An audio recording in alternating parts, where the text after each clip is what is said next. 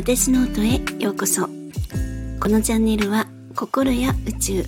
喜びにあふれた人生にするためのヒントをお届けしています。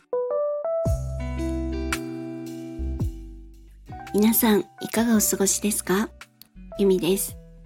えー、今回星の話としましたが星占いや先生術の話ではなくただの星空の話です。なので今日は心とか宇宙の法則ではなく宇宙の話です。で、あの、先ほどからですね、ま、だいぶ前からですね、ぼんやりと星を見ながら思いにふけったりしてたらですね、もうびっくりするような時間になってしまったんですけれども、あの、先ほど東の空を眺めると右上にオリオン座とシリウス。そして東の空には大熊座。いわゆるクト七星が見えてました。でも星がですねキラッキラしてるんですよ。本当に。もう秋の空ってなんでこんなに瞬いてて美しいんだろうなって思いました。まあ、これから年をとっていってもですね大好きな人とかと美しい星空を眺めたいなと。でそのためにコンタクトレンズの初体験をしようかなとかも考えたりします。で昔すごく若いあの免許取り立ての時とかにですね夜中中ドライブしたりしてました。で九州はちょっと田舎に行くと本当に星が綺麗で年中天の川が見えるんですね。で子供の頃はあのプレアデス星団っていうこう星の塊があるんですね。でそこで星の数とかをいくつ見えるかって友達と競ったりしてました。え7個とか8個とかですね。でプレアデス星団っていうのはあのスバルとも言いますね。M45 です。で、えー、それを探すためにですね、ベランダに出てみたんですけれども、星団見えました。で、あの、今日ですね、ちょっと寒くて、若干風もあるので、ベランダに長居することができなかったんですけれども、あと、ちょっとメガネでも、まあ、限界があってですね、何よりも首が痛い。真上なんですよ、今。なので、またちょっと寝違いが悪化しちゃうなということで早々とちょっとあの退散したんですけれどもあの昔ですね2001年に獅子座流星群っていうこうめちゃくちゃ流星ナイトがあったのってご存知ですか？もうかつてない半端ない流星ナイトだったんですね。で当時私はあのピックアップトラックに乗ってたんです。マツダのプロシードっていう車だったんですけれどもであのさっき調べてみたところその日は2001年の11月18日だったそうなんですね。で、えー、その日あの獅子座流星群って真夜中っていうニュースだったんです。でも、ま、超寒いし真夜中一人で行くのはちょっとって思うしでもな今日見ないと絶対後悔するよなと思って急に思い立ってですね女の子の友達に電話して誘ってみたんですね。そしたら「いいよ」とかって言ってくれてであの毛布とあの椅子ですね。キャンプの時とかの椅子を持って利根川の河川敷に行ったんですね。であの当時私あの利根川はジェットスキーをしにあの毎週のように遊びに行っていたので土地勘はあったんですけれどもさすがに本当にあの上上の道から河川敷あの防波堤のようなものを越えて河川敷の方に出るともう街灯なんて何にもなくって辺りは真っ暗なんですよ。でよし着いたねって言ってじゃあ椅子を出して座ってみよっかって言ったんですけど2人とも首痛いねってなってじゃあもう、よし、えっ、と、とりあえず荷台に寝ようっていうことにしたんです。で、二人で荷台に寝転んで、さあ、じゃあそろそろ流れてくるかなって言って見てたらですね、ピュンピュンって、あの、流れてくんですよ。割と大きめにすっごい明るいのが。で、あ、今流れた。あ、今流れたよってこっち、あっちってお互いに言い合ってたんですけれども、もう少し時間が経つと、そんなのもう言う暇もないぐらい、ビュンビュン流れてくるんですよ。本当にびっくりするぐらいの流れ星なんです。もう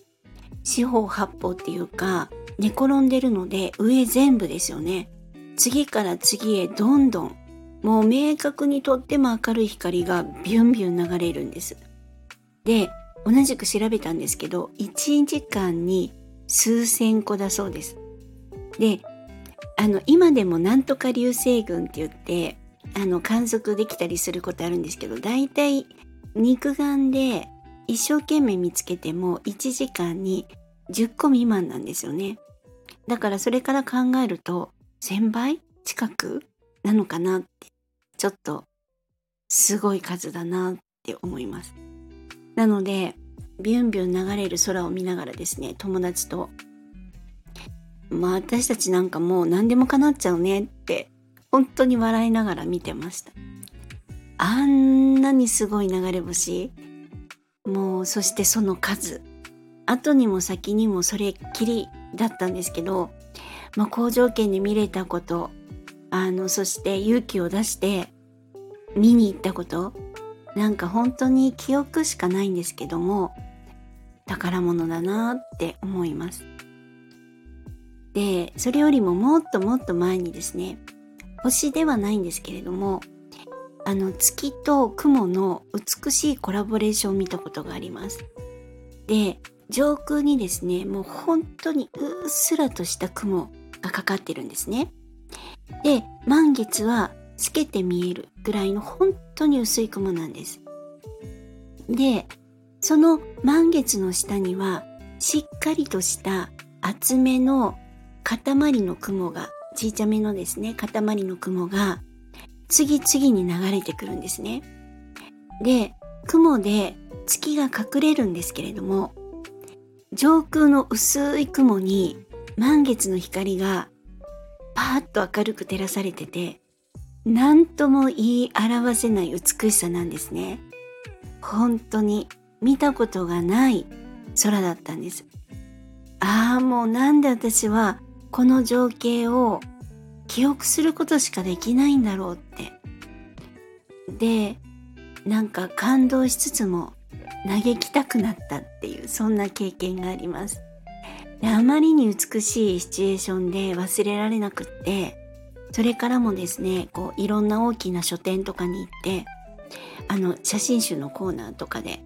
こう月とか夜空とかのものを見るんですけどなかなか同じシチュエーションの写真って見つけることができなくてですね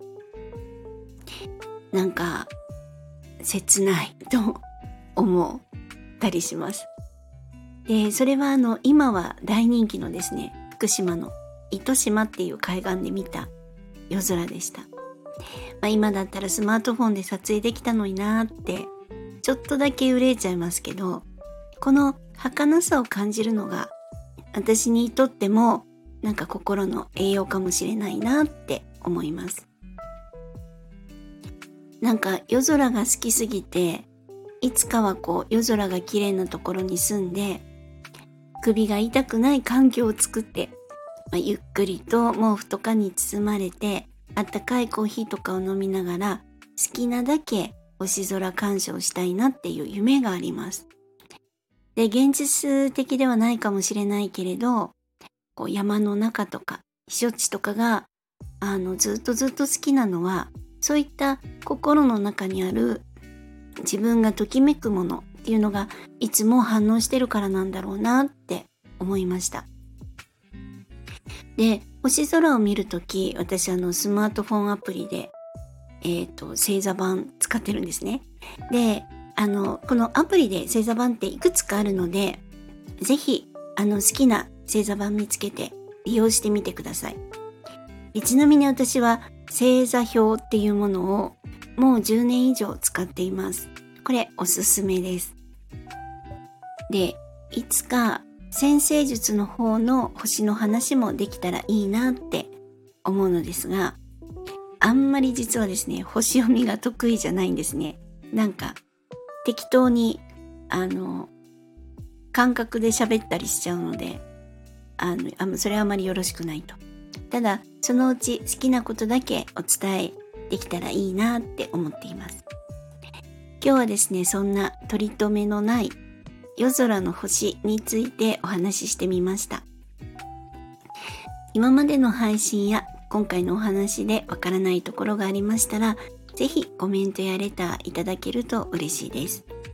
そして、いいねやフォローもしてくださるととっても嬉しいです。え本日も最後までお聴きくださり、本当にありがとうございました。皆様、良いお時間をお過ごしください。